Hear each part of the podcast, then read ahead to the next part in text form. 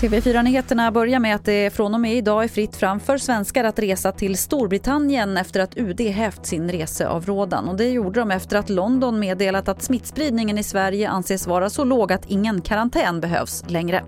Så till Italien där miljoner barn återvänder till skolan idag efter sex månaders uppehåll på grund av coronapandemin. Men det är många restriktioner som gäller när skolorna öppnar igen.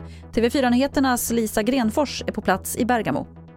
Ja, skolorna öppnade ju i morse och även om eh, en del var sig likt så var det mycket som var sig mycket olikt för de italienska eleverna. De eh, förväntas ha munskydd på skolgården och när de kommer in i klassrummet ska de också ha det i korridorer och så vidare. När man sitter vid sin skolbänk behöver man inte ha det.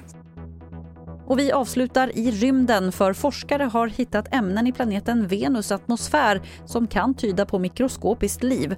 Det visar en studie som publicerats i tidskriften Nature Astronomy alldeles nyss. Men forskarna är samtidigt noga med att säga att upptäckten inte ska ses som bevis på att det finns liv på Venus. Det är för tidigt att säga. Det var det senaste från TV4 Nyheterna. Jag heter Lotta Wall.